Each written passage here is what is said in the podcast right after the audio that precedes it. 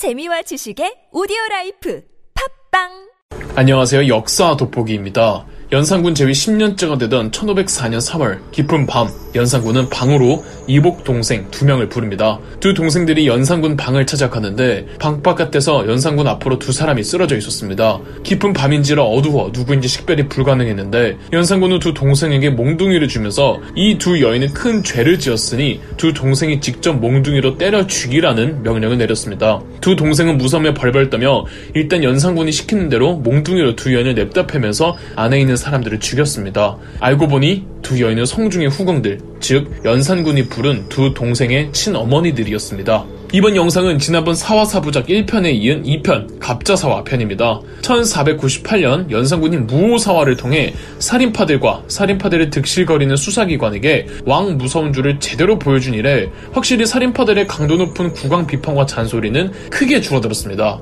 그래서일까요? 무오사화 이후 몇 년간 연산군은 지극히 정상적인 국왕의 모습을 보여주었습니다. 경연도 잘 참석하고 신하들 목소리에 귀 기울이고 국가의 여러 병폐들을 찾아내 개선시키거나 정책적으로 보완하는 등 국왕으로서 나름의 제 역할을 잘 합니다. 그러나 사적으로는 음흉한 기운이 흐르기 시작하는데 알 수 없는 이유로 내시를 비롯해 연산군을 모시는 궁인들이 곤장을 많이 맞았다고 합니다. 그리고 경복궁 궁궐 담높이를 높이고 높은 곳에서 경복궁을 내려다볼 수 있는 위치에 절과 사가들을 전부 헐어버리기도 했습니다. 또한 그 유명한 장록수를 후궁으로 들이면서부터 연산군의 사치벽도 점점 심해져 갔습니다. 무오사화는 연산군이 피바람을 불게 한 건 맞지만 정치적인 맥락에서 왕권 강화를 추구하던 연산군이 본보기를 보여주었을 뿐 폭군으로 미친 개마냥 폭주한 건 아니었습니다. 이 일이 있기 전까진 말이죠. 1503년 연산군 제위 9년째가 되던 해 연산군이 신하들을 불러다 뒤풀이 연회를 연 적이 있습니다. 연산군은 연회 자리에서 이쇠자라는 예조판서에게 술을 내렸습니다.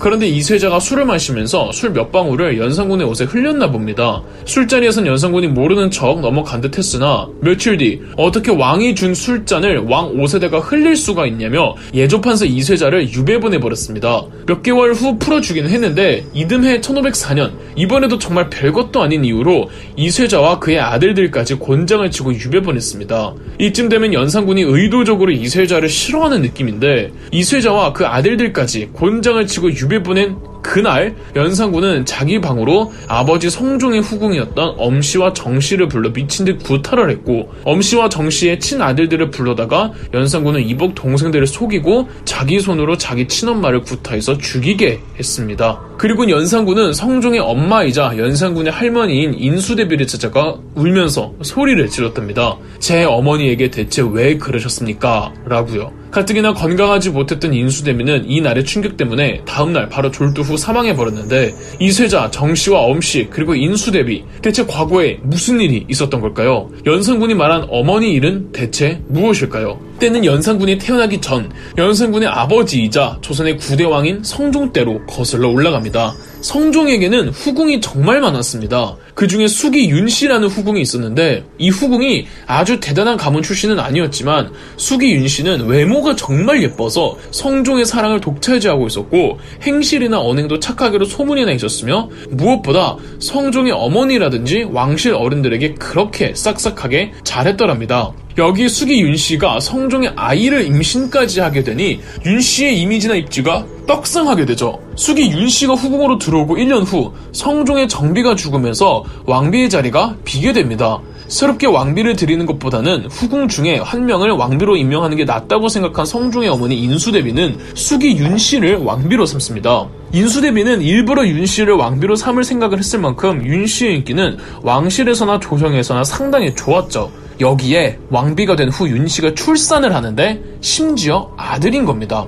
이 아들이 성종의 장남이었기 때문에 축하를 한 몸에 받았고 조선 개국 이래 장남 세자 출신의 국왕들이 많지 않아서 이 아이는 온 신하들의 기대를 한 몸에 받았습니다. 그런데 왕비가 된 윤 씨의 행동이 이전과 180도 달라집니다. 성종의 어머니 인수대비를 포함해 왕실 어른들에게 매우 불량하고 거만하게 대하는가 하면 누군가를 저주하는 내용이 적힌 책과 심지어는 방에서 독약이 발견되기도 합니다. 이걸 발견한 건 다름 아닌 성종이기도 했고요. 그리고 윤 씨는 다른 후궁들이 자기를 음해하려 했다는 헛소문을 퍼뜨리기도 합니다. 윤 씨의 이미지는 순식간에 급락하여 성종과 인수대비는 그녀를 후궁으로 강등하려고 계획까지 세웁니다. 그런데 신하들의 반대로 처음에는 그냥 넘어갔습니다. 성종과 인수대비가 윤 씨를 후궁으로 강등한다는 문제를 공론화하고는 윤 씨의 악행은 더 심해졌습니다. 다른 후궁들은 못 살게 굴었고 성종이 다른 후궁이랑 동침하고 있는데 다짜고짜 문을 열지를 않나 성종과 몸싸움을 하며 성종의 얼굴을 핥히기까지 했습니다. 그리고 노골적으로 성종을 어떻게 해버리겠다는 말을 떠벌리고 다니기도 합니다. 궁궐의 궁인들과 후궁들까지도 중전이 너무 무섭다며 성종에게 울고 불며 고해 바치는 사람들도 있었고요. 그 중엔 엄씨와 정씨도 있었던 거죠. 결국 성종은 엄마 인수대비를 꼬드겨 윤씨를 아예 폐선시켰습니다. 후궁으로 강등된 정도가 아니라 민간인이 되어버린 거죠. 시간이 흐르며 조정에서 패비 윤씨에 대한 동정 여론이 일자 신하들 말에 귀 기울이던 성종조차 패비 윤씨 문제만 나오면 신경질을 부리고 강경하게 나오자 그제서야 신하들도 성종 눈치를 살핍니다. 성종은 자꾸 동정 여론이 나오면 곤란하다고 생각해서 어머니 인수대비와 같이 패비 윤씨에게 사약을 내리기로 합니다. 그렇게 패비 윤씨가 사약을 먹고 죽는데 이때 사약을 건네주러 갔던 사람이 이쇠자였고 몇 년 후 패비 윤씨가 낳은 아들이 연산군으로 즉위하게 되죠. 패비 윤씨 사건이 있었을 때 연산군은 너무 어렸기에 성종은 패비 윤씨에 대해서 어느 누구도 연산 군에게 언급을 하지 못하도록 했습니다. 신하들도 연산군이 어머니 죽음의 진실을 알아봤자 좋지 않다는 것을 알고 있었기 때문에 쉬쉬했습니다. 연산군이 동생들을 불러다 지들 어머니와 사이가 좋지 않던 후궁들을 때려 죽이게 하고 자기 어머니에게 사약을 주었던 이쇠자에게 벌을 주고 할머니를 찾아가 울며 항의하기 전까지는 모두가 연산군이 패비 윤씨의 진실을 모르고 있다고 생각했습니다. 그러나 연산군은 전부 알고 있었던 겁니다. 연산군을 다룬 숱하게 많은 사극에서 갑자사월을 다룰 때 어머니의 죽음을 우연히 알게 된 연산군이 화를 주체하지 못하고 충동에 가까운 대학살을 벌였다고 다뤄지지만 여타 여러 가지 상황을 따져보면은 연산군의 피피복수는 오래전부터 계획하고 있었던 듯합니다. 연산군은 즉위 초부터 꾸준히 알게 모르게 패비 윤씨를 연상하게 하는 발언을 해왔으며 어머니의 무덤과 사당을 더 철저하게 관리하고 그 집안을 다시 복권시켜 주었으며 신하들에게 어머니의 죽음에 있어서 무엇이 정의로웠는지를 물어보는가 하면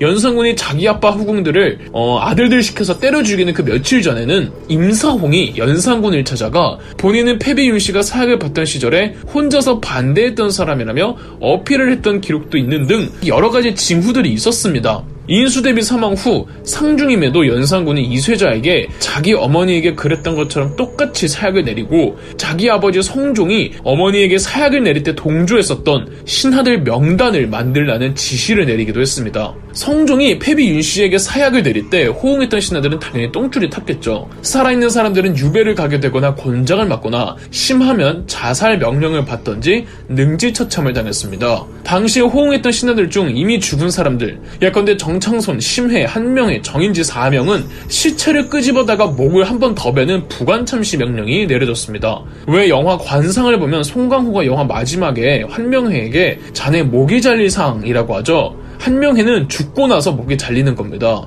연산군의 행보가 다소 과하다고 생각한 조선의 최고위직 정승들 한치형, 이급균, 성준 등이 나서서 연산군을 말리자 연산군의 세색에 전부 자결 명령을 내린 후 시체의 팔다리를 자르는 부관 능지 명령을 내렸습니다. 이때 이급균은 죽기 전까지 자기는 잘못한 것이 없다고 우기자 연산군은 이급균의 8촌인의 친척들을 전부 북방의 험한 곳으로 강제 이주시켰고 성준의 경우 어머니 패비윤 씨의 죽음과도 관련이 있다는 사실을 알게 된 연산군은 그 늙은 정치인을 땅바닥에 질질 끌어다가 목을 벤후 시체를 다시 5등분으로 찢은 뒤 나중에는 해골을 빻아 뿌려버리기도 했습니다. 그의 아들들과 사위들까지 전부 유배 보낸 후 처형시켰고 성준의 집은 연못으로 만들어버렸습니다. 여기까지 눈치채신 분들이 있을지 모르겠는데 이 사람들 전부 훈구파입니다. 패비 윤씨의 죽음에 동조했던 사람들 대부분이 세조 때의 권신들 훈구파들이었죠. 그런데 왜 갑자 사화라고 할까요? 훈구파를 대거 살해한 후 연산군은 기왕 사륙 파티를 벌인 김에 왕권 강화를 위해 애꿎은 살인파들에게까지 화풀이를 했습니다.